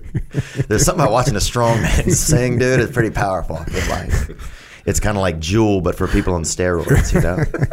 Stood in the rain. You're always crazy like that. Um, what'd you ask me, man? uh, Netflix special. So you got a Netflix Okay. special coming out. So this is The what last happened. one, maybe you say you didn't feel hundred percent on. This one, you feel hundred percent. This one I feel a lot better. What about. made you feel? What? Ma- how'd you prepare for it? Well, one thing I had to stop doing was jujitsu because I kept my ribs kept getting cracked. So I mm-hmm. it was just I mean, dude, you couldn't do any yoga. So when I don't do physical things to take care of myself, I start mentally feeling bad. Right. Mm-hmm. Key uh, point, by the way, key point for everybody. You just heard it from Theo. If you if you can't do physical stuff, you're going to start feeling bad mentally. Facts. So go do physical stuff. Yeah, I have to. And it's not even fair for me anymore to evaluate myself sometimes if I haven't been physically active because I'm not giving myself a fair chance, really. You know, I have to be able to take care of myself. I have to be able to be thinking with a, a, a brain that's, you know, healthy. So, yeah, so I noticed that. But anyway, they gave us a budget and we made. Um, and I wanted to I wanted to do one where I felt like this one is gonna I'm gonna do I'm gonna do right. And I got to hire the production a production company, and I've gotten to go through the editing more, and it's been tedious. But the the months before it, I had a yoga instructor coming to my home every couple of days. Um, I was doing I had a weight trainer. I had a weight trainer. Um, I was doing a lot of stuff to take care of myself. You know. Uh, And then where'd you dig for the material? the material well i'd had about six years to get some good material. The hard part was covid. It was so fresh. In 2019 the material was ready to go. You know it was just like a damn i mean it was really just like a damn newborn like a strong newborn you know what i'm saying one that fucking elbow crawls out you know with a can of frickin' go in his arm you know I know. Okay, you know what I'm saying? The kind of baby that beats mom home. Okay, like uh, this thing was ready to go. This thing was ten months in the. This this thing was zygoted, baby. Um, And then COVID hits. and then COVID hits. so then you have all this downtime. So I did move to Nashville and bought I bought a home in Nashville, and because the stage was still open, so I could still go and keep this material fresh enough. Uh, and then I did a couple weeks in LA uh, because there's a lot of stage time there. Um, about six weeks ago, I went there for a few weeks and got it ready, and then put it down and put it down in Nashville, and it was great, man. We had like six thousand people came out, Damn. and uh, That's massive for comedy, isn't it? it's pretty good. We did three shows of two thousand. Oh, okay. And, uh, yeah. yeah. Right on. Yeah, otherwise it would be too big. This venue was just kind of real perfect enough to Ryman over there, and um, yeah, and so it was good, man. Uh, and it was good, and I and I involved myself more in the editing. Mm-hmm. You know, I've seen a lot of the ropes now. I know when I can assert myself, and uh, sometimes I don't do it that well. Sometimes I'm too aggressive. Do they you know. record all the shows? The first one was so bad, it was like people were heckling. We built a set that literally looked like a pedophile's, uh, like a pedophile had opened a candy shop, dude. That's how it was. Okay, like Was this um, on purpose? no.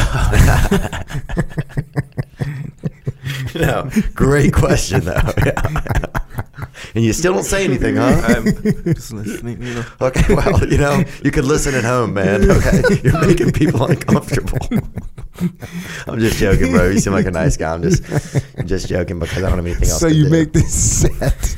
And it, and it looks looked bad, bro. I got there. I was so angry when I saw the set because I didn't make it. Somebody I paid somebody What to make the, it. what was the goal of the set? It was supposed to. The back of the Ryman has these beautiful windows, and um, we wanted to make the windows on stage these colorful, kind of church, churchy, churchy Mm-hmm. kind of windows, and and man, we didn't do it, dude. It looked like so did they change it that night? it looked like a gingerbread house, dude, for John Wayne Gacy. It was like as if he had entered a sweet GB, GB house contest before he freaking got busted. If he did it, you know what I'm saying? A lot of who, if he did it. Um, but it was so bad, bro. Even the next day, the guy came. We called him. We was like, "Get these fucking things out of here." And I took one of the windows and threw it out of the over the railing outside. Piece of shit. I mean, a kid could have made it. It looked like a kid's school thing.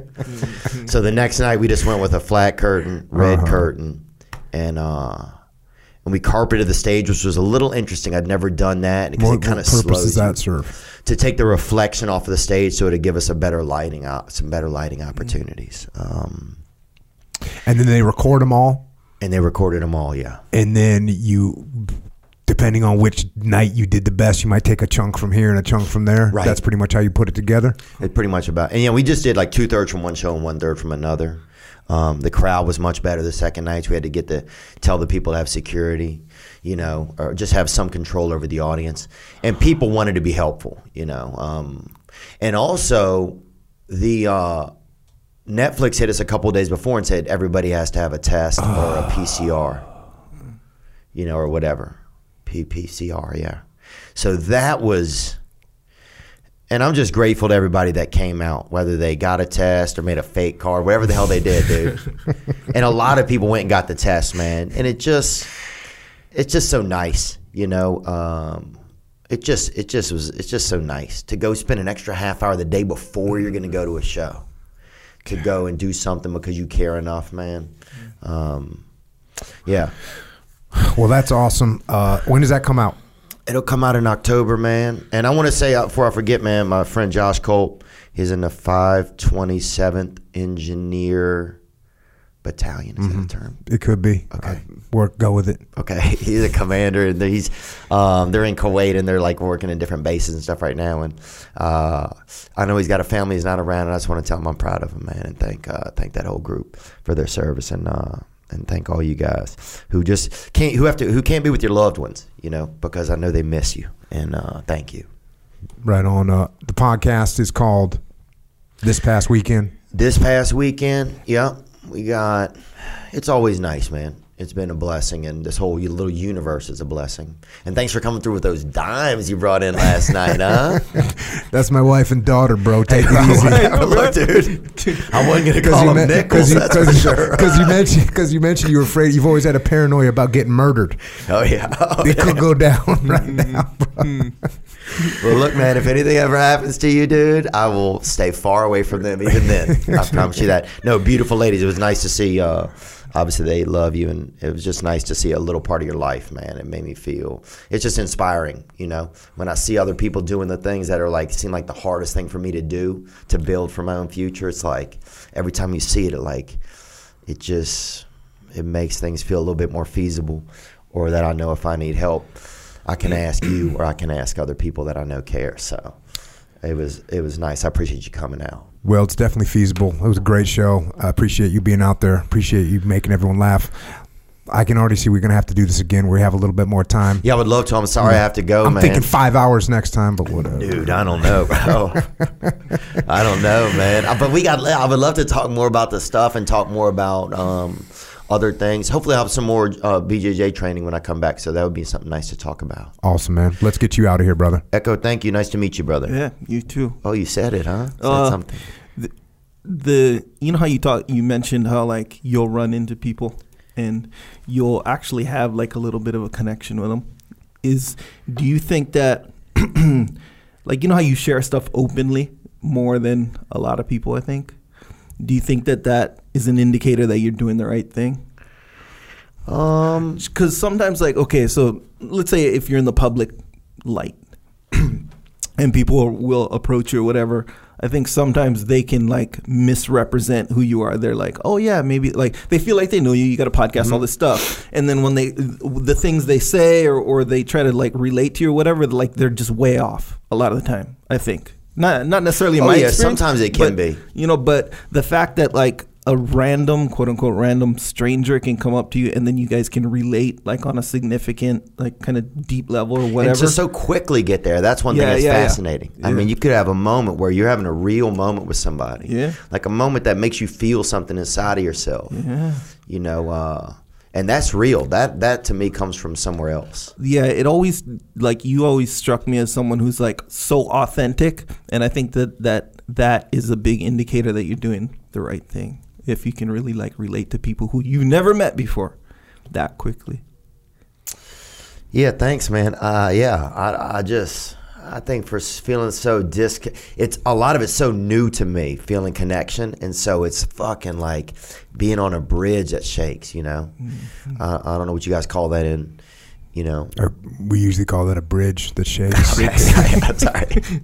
Yeah, but when you say it, it sounds way more technical. Okay, it sounds like people believe it. Okay, um, but yeah, for me, a lot of that stuff is just I'm a late, I'm a late bloomer in a lot of like kind of I think emotional kind of ways, honestly. Uh, and I'm not ashamed of it or anything like that, you know. Um, but sometimes in a world where you want to be tougher, you know, it's it's uh it feels it feels tough to sometimes learn later in life. Um, but yeah, I think it's nice, and sometimes I don't know what role God is using me for. You know, uh, you know, and I just want to try and keep myself the best in the best way that I can, so He can use me for the best. You know, like. Um, and I really, I really believe that, you know. And I don't mean it in a way like I'm some kind of hero or anything. I just, you know, if I can take care of myself well, I believe, and I believe this for anybody that he that or, your higher power. It doesn't. It could be whatever your higher power is. Can use you for good. You know. Uh,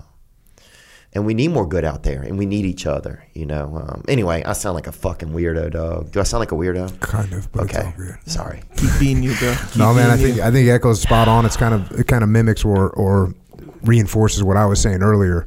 I think the reason that you're popular right now is because you reveal yourself, because you're open, and I think people you're you're a real person. And I think people connect to that, and, and I think it's awesome because I think it allows people to connect to themselves. So I say, keep doing what you're doing, Theo Von. I appreciate it, man, and I appreciate you guys having me, man. I really do. It's good. It's making me feel excited, like I'm doing the right thing. Right on, brother. Gang, baby. And with that, Mr. Theo Von has left the building. Yes, sir. He had to go. Bad planning on my part. He, he had a tight window. I should have got him in here earlier. Didn't didn't make that adjustment, so he had to bail. Um, but we're getting back. He's fired up to come back. Seemed like we were just kind of getting into uh, some good stuff, you know. So with that, it is good that Theo is, you know, he's on the path. He's working, trying to get better, trying to be better, trying to stay on the path, sober, clean, fitness. What was he talking about? Yoga, like the whole nine yards. Some self assessment going on. Self-assessment happening. There was some good stuff in there actually that he just sort of like mentioned, Yeah. and I was like, wait, wait, wait. We we could talk about. I didn't want to interrupt, Right. obviously, but there's um when he mentioned the, the thing about your behavior and your thoughts, Actions. like your like Thoughts and actions Yeah, so your actions lead your thoughts. lead your thoughts. Yeah, yeah. the other way around doesn't doesn't i would say if i was to assess that statement i agree. Your actions can lead to your thoughts i would say more often than your thoughts lead to actions. Because let's face it got to have some thoughts to come up with what you're going to do. Yeah. but there's a huge huge space mm-hmm. between having a thought and taking action. And if you can close up that space you're going to be in a lot better position. Yeah, and he and it felt like he was talking about something very specific, like like basically, it's essentially like take action, you know, yep yep rather than just going around in your head. And Tim Ferriss, I think, yeah, Tim Ferriss said that too, where essentially a different eh, way to say it, but the exact same thing is like get out of your head and into your body. Yeah, and he meant, and Tim mentioned that specifically around like getting out of depression. But then what Theo was saying is if he's not physically moving and doing work physically, he's going to be in a bad place mentally. So Yeah. yeah, you're right. It's, It's the the same same. same thing. Same gig it's for sure. Unless there's a lot of stuff, yes, that you can follow up on. That we can follow up on with Theo, and I will be looking forward to that. Nonetheless, in the meantime, bro, we're all on this path together. I That's think. I I, feel like it. I feel like we're all sort of. When we look up, we see other people on the path with us. Good feeling. It's a good feeling. So, I was doing some thinking about the path. These okay, so you when you created Jocko Fuel, Mm-hmm. you essentially made the path pretty luxurious. Because think of when you think about like how it was versus how it is now, right? Yeah. Okay. I mean, yes, you are right. Yeah. Maybe luxurious is not my favorite word. No. I know you maybe have that lingering in your brain from Yeah. Theo Von being on here because Sure. he and I had had a conversation on his podcast about luxury days, right? Yeah. Okay, so the, the the way to put it, as far as how you called it one time, a couple times, I would- is efficiency. efficiency. Yeah. Yes, exactly right. Like it's kind of like the logistics part of a of a battle or a Mm-hmm. war or something, right? Where it's like, guess. oh yeah, you want these cool new shoes that comfort your feet or whatever. I don't know. That's the first example I think of. But you're like, no, it's not that I need to be coddled. My feet, like if my feet are in good shape, bro, I can do a lot more running, a lot more rucking, you know, hmm a lot more marching. Yep. See what I'm saying? So you're you kind of took that approach Yeah. to the path. You'll be more efficient. Even though, technically speaking, to support your perspective, if you have good good boots Mhm. for rucking, Yeah. they are technically will make you more efficient and in some way that is somewhat luxurious compared to a piece of junk boots that are Or bare feet. or bare feet even damn But one could think of it in terms of, well, this is gonna these bare feet is gonna make my feet tougher on the path. see when you say one could think of it yeah. is that because in high school they're they're telling you you shouldn't use you the proverbial you in a sentence Sure. Yeah. I think I got it from Fight Club actually, to be honest. what did they say in fight club He's, I think he said on the plane, he said one could make all types of explosives using ordinary household items. And then the other guy said, Really? He's like, If one were so inclined. So it's like, I'm not Uh, saying me. Uh, okay I'm saying me, but I'm not saying well me. Well, it's interesting that's where you got because i went to college and i studied english in college and you you aren't supposed you hmm aren't supposed to say this is you should do this or you should do that. You are supposed to say one should say one is supposed to do this or one. So Right, right. I don't know. To me, it, it's the language evolves. yes.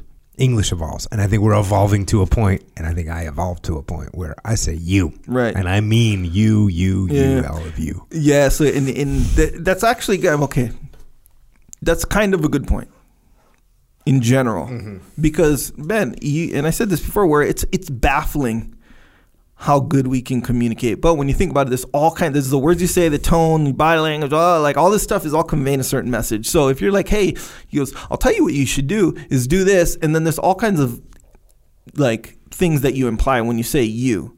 You don't really mean you should do this You mean one you one? mean a person should do this or whatever and i know that but if i don't know that i'll be like don't tell me what i should you don't know what i should Mm-hmm. There you and go. shouldn't do you know So there's a re- I'm you have you specifically Echo Charles have a really good point, and that's why the English language technically in the the highest level you should be I should be saying one should be saying one instead of you. so if one I don't even know if I used that right. Right there, for out of the gate, jamming it up. Anyway, if you're on the path with, you know, whether you're with somebody on the path or by yourself, or you feel like you're by yourself, it's not always going to be easy. And to make you more efficient, we're going to decrease the beatings, increase the recovery, so we can maximize gains. Best way I can put it at this point. Gains with Yes. Z. Sure. The so Modern English. Okay, so in muscle building, right? You have the catabolic state. Do you just have mean gains? and then you have the anabolic state, right? Catabolic, essentially, there's a lot to it, but is the breakdown of the muscle. Rest, nutrition induces an anabolic state, mm-hmm. right? We want to upside. We want to maximize anabolic state Yeah. on this path. Catabolic state is part of the process as well. Mm-hmm. But that trans transition from catabolic to anabolic, we want that to be the luxury. We want that to be the efficient part of it. Am I right? Catabolic. No, bro. Anabolic. Catabolic is bad. there you go. There Either way. Okay. There was boom. a funny guy in one of my platoons where when he would get hungry, he'd be, you know, he'd be walking. Dude, we need to go get some food. I'm going catabolic, Catabolic. right now. Yeah, yeah. One of those. That's why I said it. That's real. Leaked back out. All right. Well, either way, we got some stuff for you. All right. So, Jocko Fuel. Let's talk about discipline. The energy drink. New era. New era of, of energy drinks. We no longer have to pay a price for enjoying energy drinks. Positivity. Good tasting, Positive. uh, uh, gives you the boost mentally and physically, Positive. Positive. and makes you more healthy. Positive. It's a health drink. That's you. You have something that has no downside, No downside. which is kind of crazy. Normally, everything has a trade off. Here, no trade off. Right. Just pu- pure upside. just pure upside. Pure upside. Kind of like sash- salmon sashimi. Pure upside. Pure upside. Tastes good. Good for you. Uh, you're better off. Good for you. Yeah. Yep. It's the whole deal. Pure upside.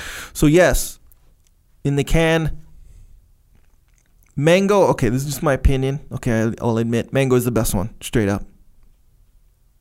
Factually. Mm, Factually, in my opinion. Yep. All right. Either way, um, either way. Also, for your joint stuff, you you don't want to have to worry about your joints.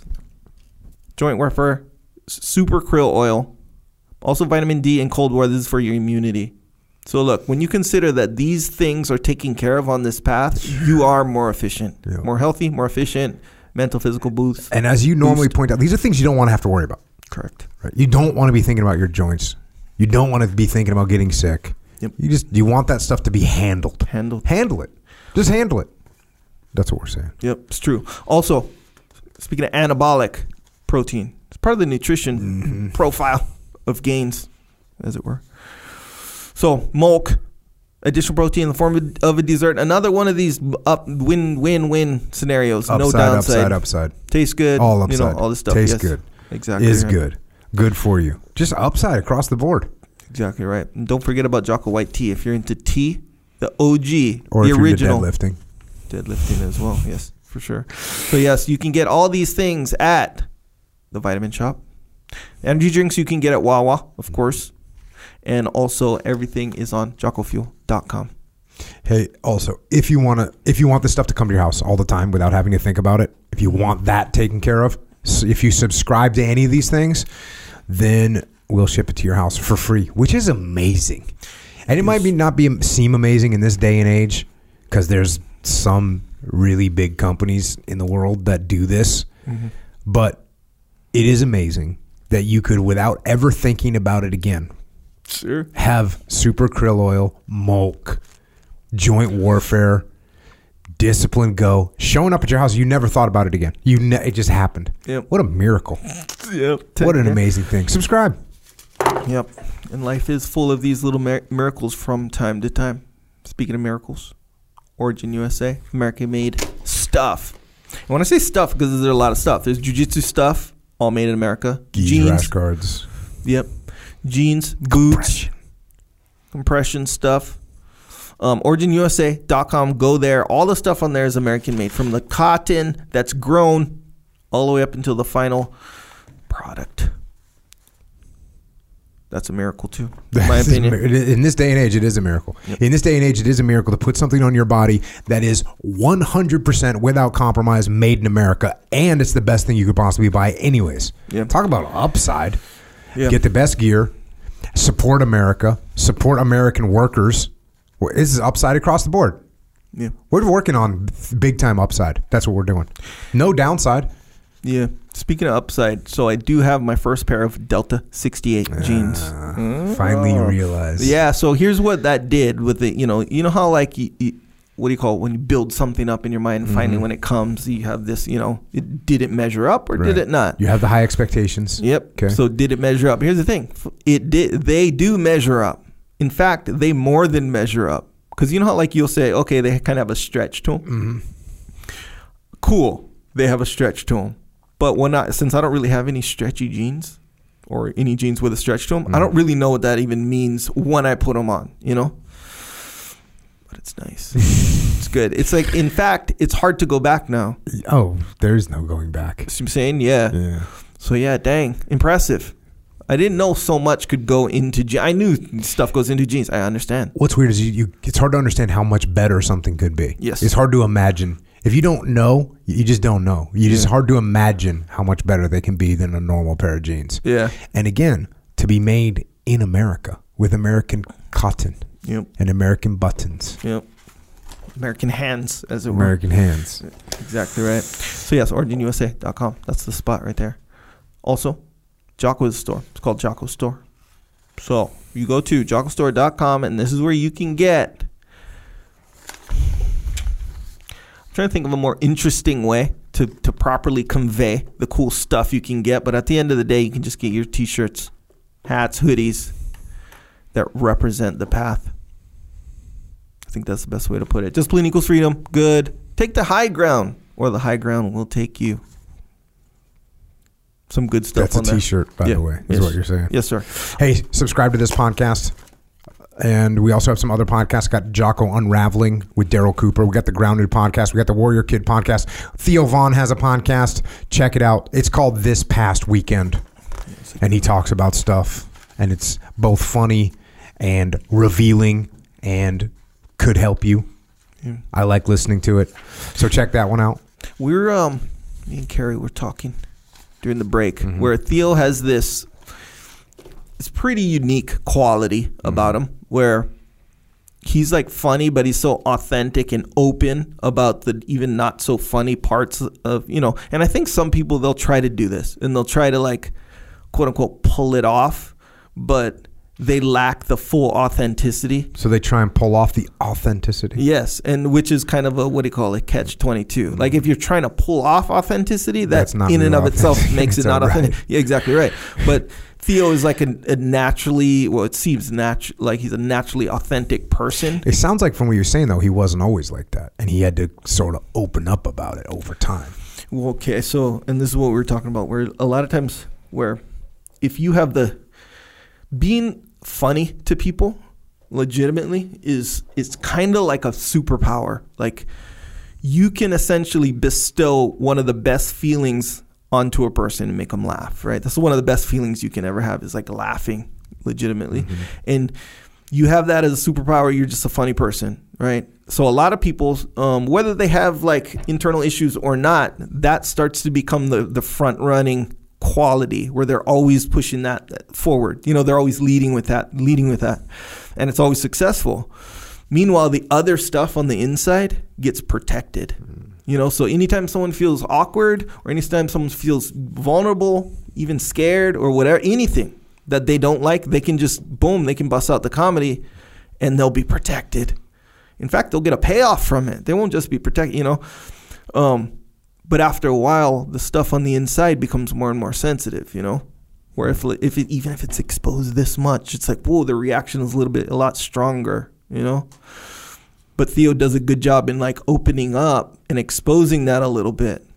And at the end of the day, as an audience, well, if I'm speaking for myself, it's kind of like you just like him more. Yeah, no, he's a very likable guy, and he part of the reason that he's likable is because he is like that, like what you're saying. And he, I even the last night I went and saw him do his do a, a comedy stand up routine. Is that what it's called?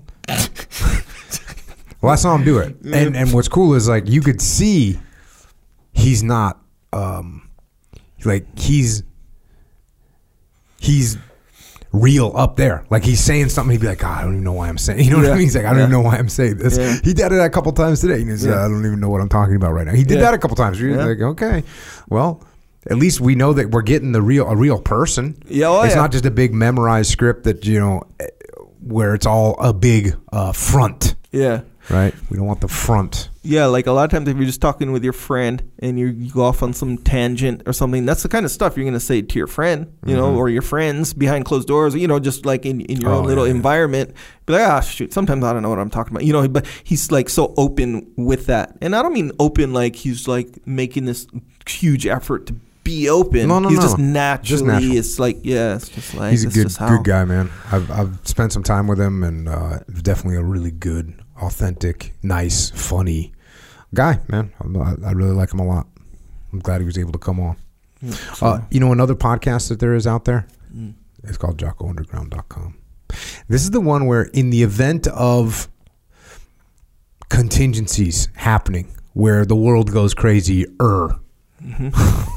Because let's face it, the world's getting a little crazy right now. Let's say it gets crazy, er, and they either start, I don't know, maybe they start injecting advertisements into the middle of this podcast, or they start, maybe they start banning parts of this podcast. I don't know what they're going to do. I, I do know this. Right now, everyone's being pretty cool to us. But there might come a time where they where they say, "Hey, we don't want you to do that," or "We you're going to follow our rules." So we have a contingency. In, in, in the event that that happens, we have a place to go. JockoUnderground.com. We're building it. If you want to join it, you can go to JockoUnderground.com. It costs eight dollars and eighteen cents a month. And for that price, you give us all a little bit of security in case the contingencies come. It's like an insurance policy against podcast apocalypto. And if that comes, a lot of podcasts can be like, well, I guess you're just going to have to listen to an advertisement about a freaking mattress for seven minutes. We're not going to put you into that podcast apocalypto. We're going to be there just doing what we're doing. Yep. So we appreciate that. If you can't afford that and you still want to be a supporter, you can email assistance at jockounderground.com. That way you can get you can get into the underground, which is where you want to be. We got a YouTube channel too, by the way. It's true. Verified, by the way. For the video version of this podcast. You want to see what Theo looks like? If you don't know, Mm. I think a lot of us already know. But if you don't know, boom, you can see that. Um, video podcast is increasingly becoming kind The of the way Mm. to, to you know to to watch, listen to the podcast. So yeah, we have a YouTube channel for that It's called Jocko Podcast. This is the name of the YouTube channel, correct? Correct. And Origin USA also has one. If you want to see what's going on behind the scenes up there, I also have an album. Believe it or not, hmm it's almost like I made an album. You made it. Yep. We We made it. collectively made it. You Sure. kind of made it though. I just talked. yes. Anyways, if you want to get through maybe a temporary moment of weakness, Yeah. you can press play on your MP3 player of choice. You can listen to Psychological Warfare. It's good on. Give you a little boost. Give you a little help getting through that thing. It's true. It's also a good way to support. you. Flipside canvas. You want to hang something on your wall? A a a, graphic image that says "good." By the way, you can go and buy a fake one from you know one of these various places Very fake places. that are just yeah. jacking. yeah. They have the whole good thing written out. They sell it on a T-shirt. They sell it on a print. And, and I'm not Yeah. talking about them. I'm talking about them plurally because there's a lot of people.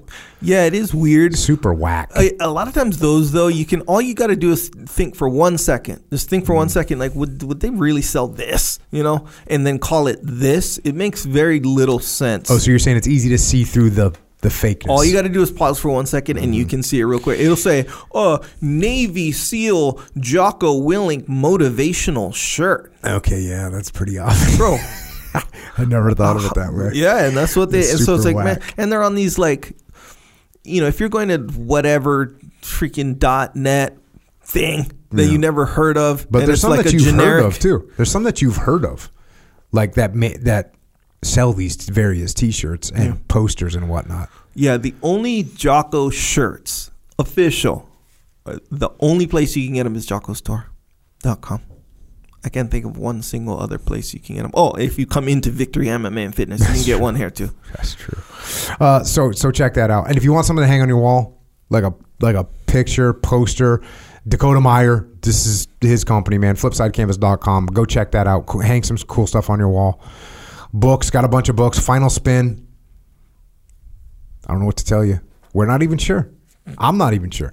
You know, you know, you, you, you put something out there in the world. You don't know what the reaction the reaction of the world's going to be. Might be good, might be bad. So far, we're doing pretty good. Deb, Sure, Deb. hell Deb, she's She was she was moved. Let's put it to you that way. Makes Final sense. spin. I got that book coming out.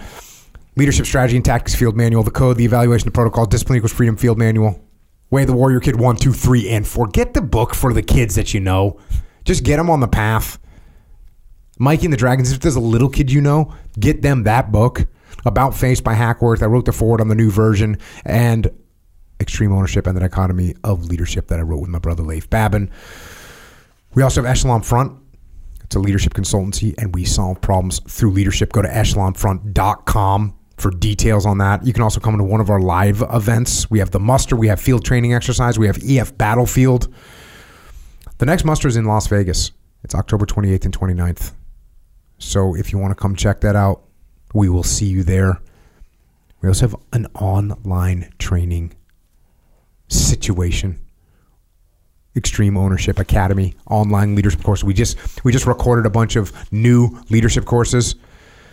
So check that out. It's like going to the gym. Man, you don't get good you don't get in shape one day in the gym. You don't become a good leader one book that you read. You got to go to the gym. extremeownership.com. Come check out the leadership gym. And if you want to help service members active and retired, their families, Gold Star families, check out Mark Lee's mom. Mama Lee, she's got a charity organization. And if you want to donate or you want to get involved to what she is doing to help out, then go to America's Mighty Warriors.org. And if you want more of my dreary divulging or you need more of Echo's extraneous assertions, you can find us on the interwebs, on Twitter, on the gram, on Facebook. Echo's at Echo, Echo Charles. I am at Jocko Willink. And Theo Von, well, he is at Theo Von. And thanks to Theo Von for coming on the show. Thanks for making us all laugh. There's plenty of darkness in the world, and I know sometimes he shares some of that darkness, but in doing so, he brings some light and laughter as well. So thank you, Theo Von. And to all the folks out there in the Army, Navy, Air Force, Marines that are right now, right now, while we're sitting in this air conditioned podcast thing, there there are folks right now out protecting our way of life and we thank you for it. We could not do what we do without you doing what you do. And the same goes for police and law enforcement, firefighters, paramedics, EMTs, dispatchers, correctional officers, border patrol, secret service, and all first responders. You protect us here at home and again, we couldn't do what we do without you doing your jobs every day. So thanks to you all as well. And thanks to everyone else that's listening. And listen, we got struggles in life. We got them. And it can be a scrap, it can be a fight, it can be painful, and it can be a battle, but the battle will be a little easier if you have some fun. So when you can, don't take it all too seriously. Crack a joke, have a laugh, and then go out and do what you need to do, which is, of course, continue to get after it. And until next time, the Zecco and Jocko out.